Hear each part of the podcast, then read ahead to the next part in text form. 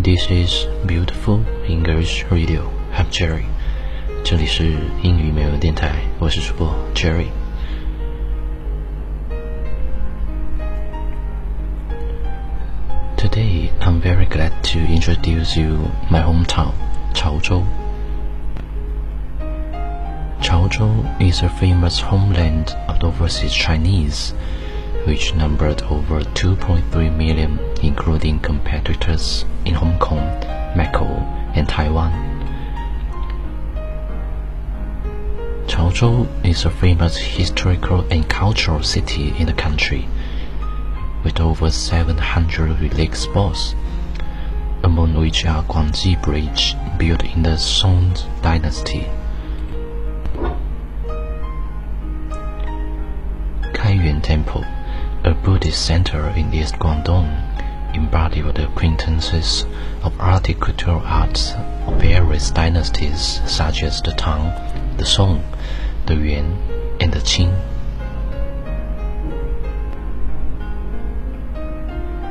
Jia Jiadixiang, the ancient family houses, the main city wall, 2.6 kilometers long. Chaozhou dialect, Chaozhou opera, Chaozhou Kung Fu tea, and etc. all have unique features of Chaozhou culture, attracting numerous tourists from home and abroad, and other richly endowed tourist resources.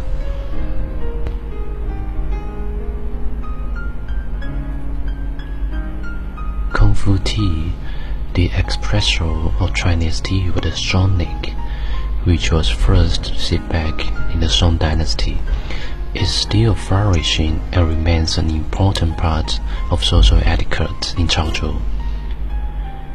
If you visit a family, you can be sure of at least one round of Fu tea.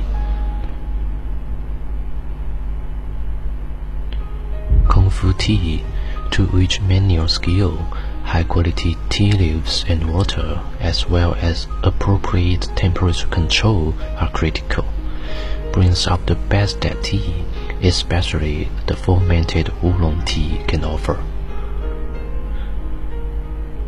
It is a true art form to prepare the tea. Making basic Kung Fu tea, first, clean the teapot with boiling water to make better tea with a warm teapot. Then fill in the teapot with a big handful of tea leaves, making sure the leaves, after being soaked with hot water, will stick out of the mouth of the teapot. Next, pour boiling water into teapot. The water should overflow so as to get rid of the impure materials and foam. And to make mellow tea, a few seconds later, the tea should be poured into cups, which are usually arranged in a circle. The last step is to pour tea with a few rounds of circular motions into each cup so as to make sure the tea in all the cups are in the same color and in the same form. To avoid creating foam, the teapot should be held close to the teacups. Although it tastes bitter when it first reaches your mouth, it is the lingering aftertaste that makes Fu tea probably the most charming tea culture in China. Drinking Fu tea is in fact a process of aesthetics rather than a solution to thirst. For ordinary people, after a long day of hard work, a round of Fu tea offers refreshment and physical relief. This is one of the important reasons why the traditional lives on. Some even use Fu tea to stimulate their minds and seek inspiration. A much healthier method than relying on cafe or cigarettes. Chaozhou cooking. Chaozhou is the name of coastal region around the Shantou district of eastern Guangdong province. Naturally, As a fishing area, seafood features prominently in the hearty cuisine, which is often enhanced by piquant sauces, such as tangerine gin for steamed lobsters and broad bean paste for fish. Famous dishes include salt-baked goose with vinegar juice, mixed meats with banquet, and meatballs in casserole.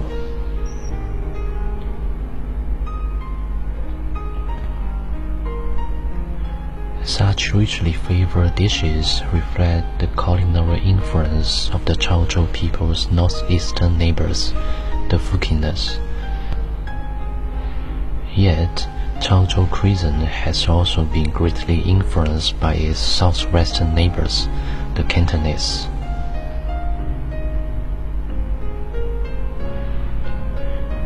So, this is Chaozhou, a small city but I still love it.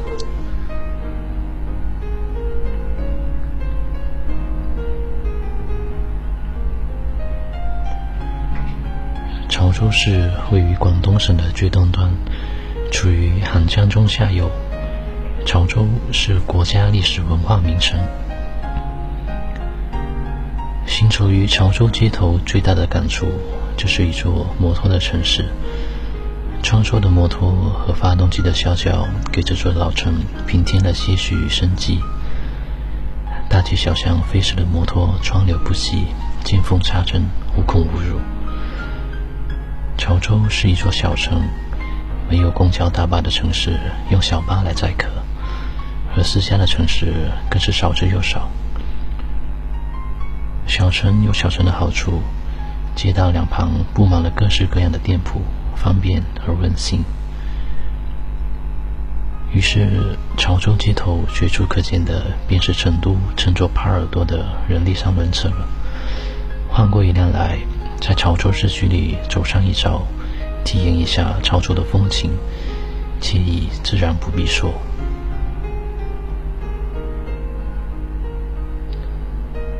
在这座岭南小城里，我看到的是岁月的痕迹。所以我说，潮州是一座老城。看到被作为历史文物保护起来的潮州古民居，看到错落矮小、有着斑驳墙面的小砖房，看到大街两侧林立的钢筋混凝土大厦，突然有一种在历史长河顺流而下的感觉。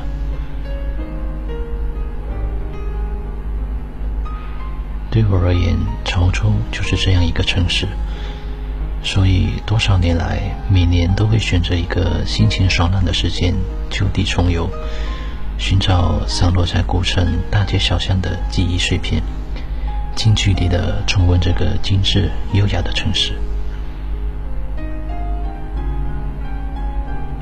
其实每次重回故地，我更多的是怀着一种朝圣的心态。因为任何的轻率和浮躁，对于潮州这样一个城市而言，都是一种亵渎。事实上，作为一个潮人，也只有以这样的一种心态，你才可能解读得了潮州作为潮人精神文化家园的那份厚重。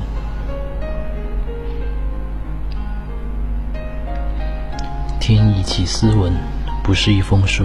安德先生到此。人心归正道，只需八个月，至今百世之事。千百年了，这片土地和这座城市的人们，总是以这样一种缅怀的心境去膜拜一代文宗，去祭奠他们心中永远的先贤。而作为无数散落世间的潮人，千百万秉承圣贤教化的后世遗民，朝圣潮州，祭拜韩文公。变成了不可或缺的部分。一炷清香，许下的是心愿，寄托的却是一种先贤的虔诚。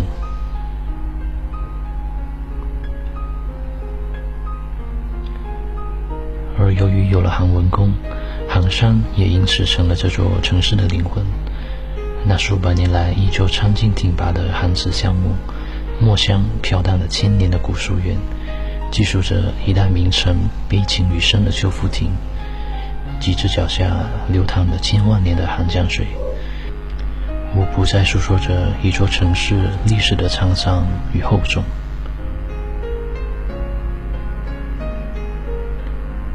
古城的每一片泥土都会呈现一种动人的黝黑，使劲用双手扒开，面对着那一片的疏松。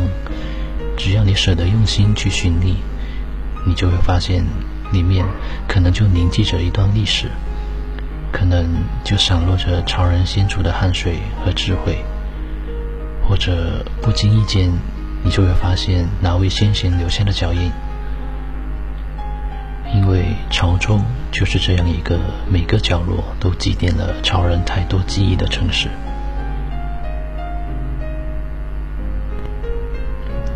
所以每次重访潮州，总喜欢在古城的大街小巷中漫无目的的行走。开元路、昌黎街、广济门下、香子桥头。以及那些你无法弄清名字的小巷，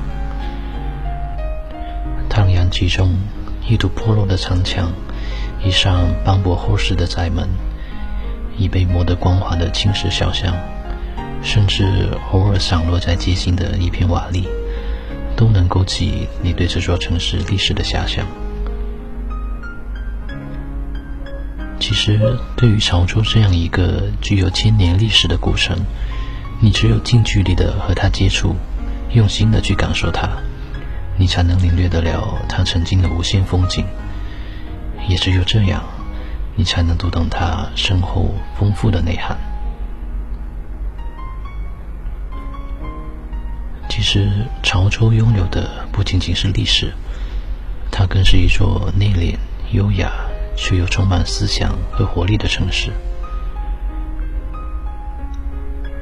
潮州的夜很宁静，也显得很恬淡。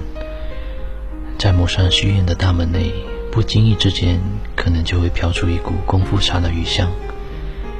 在某棵月挂枝头的古树下，总会有三五行走潮音的老者，演绎着对于生活的畅想。街灯下散步的人们，脚步永远都是从容的、坚定的。其实，潮州人就是以这样的方式享受着夜的安稳、夜的恬静，也以这样的方式告诉你这个城市对于生活的态度。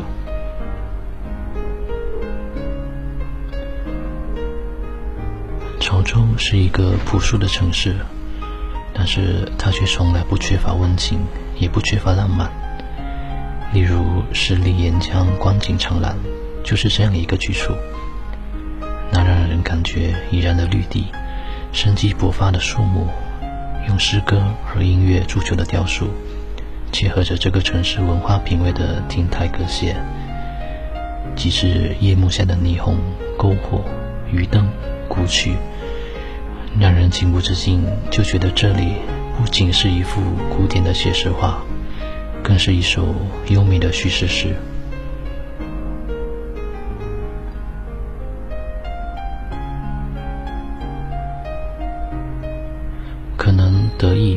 盛唐遗风千年的沐浴，这个城市一点都不张扬，也一点都不浮躁。他们从来就是以自己的方式生活着，显得理性从容，却又不失优雅。但是这丝毫不影响这个城市的活力和激情。高雅的建筑、闪烁的霓虹、宽阔的马路，以及大气的市政府广场那流淌的音乐。直插云下的喷泉，让人轻易的就感受得到这个城市所展示的一种力量。这就是潮州，遇见十几岁的潮州。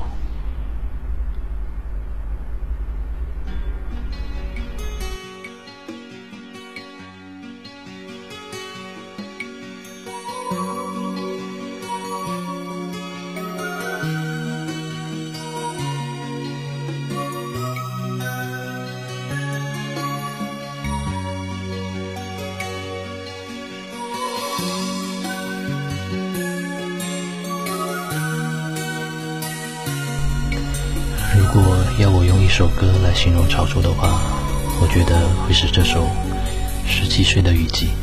当我还是小孩子，门前有许多的茉莉花，散发着淡淡的清香。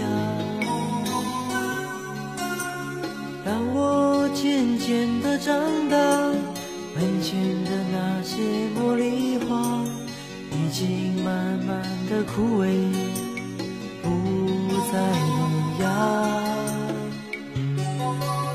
什么样的心情，什么样的年纪，什么样的话语，什么样的哭泣？十七岁那年的雨季，曾经紧紧拥抱在一起。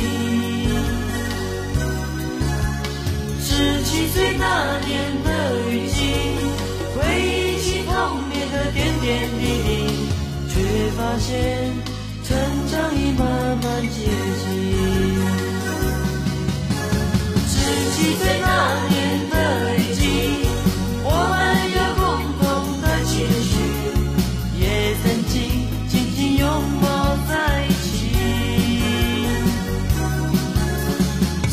十七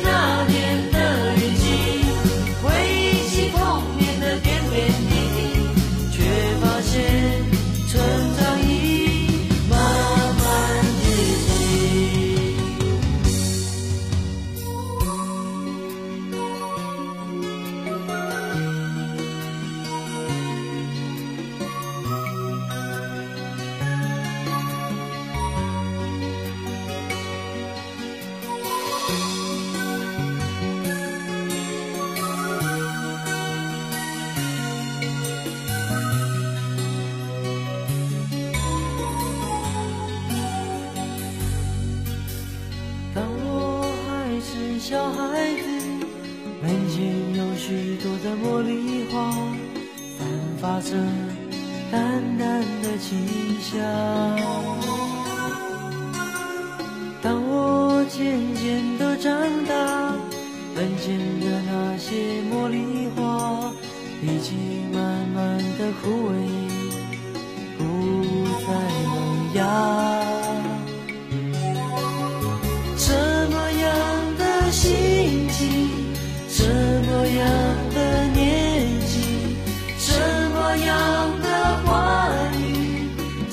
样的哭泣？十七岁那年的雨季，我们有共同的期许，也曾经紧紧拥抱在一起。十七岁那年的雨季，回忆起童年的点点滴滴，却发现成长已慢慢接近。十七岁那年的雨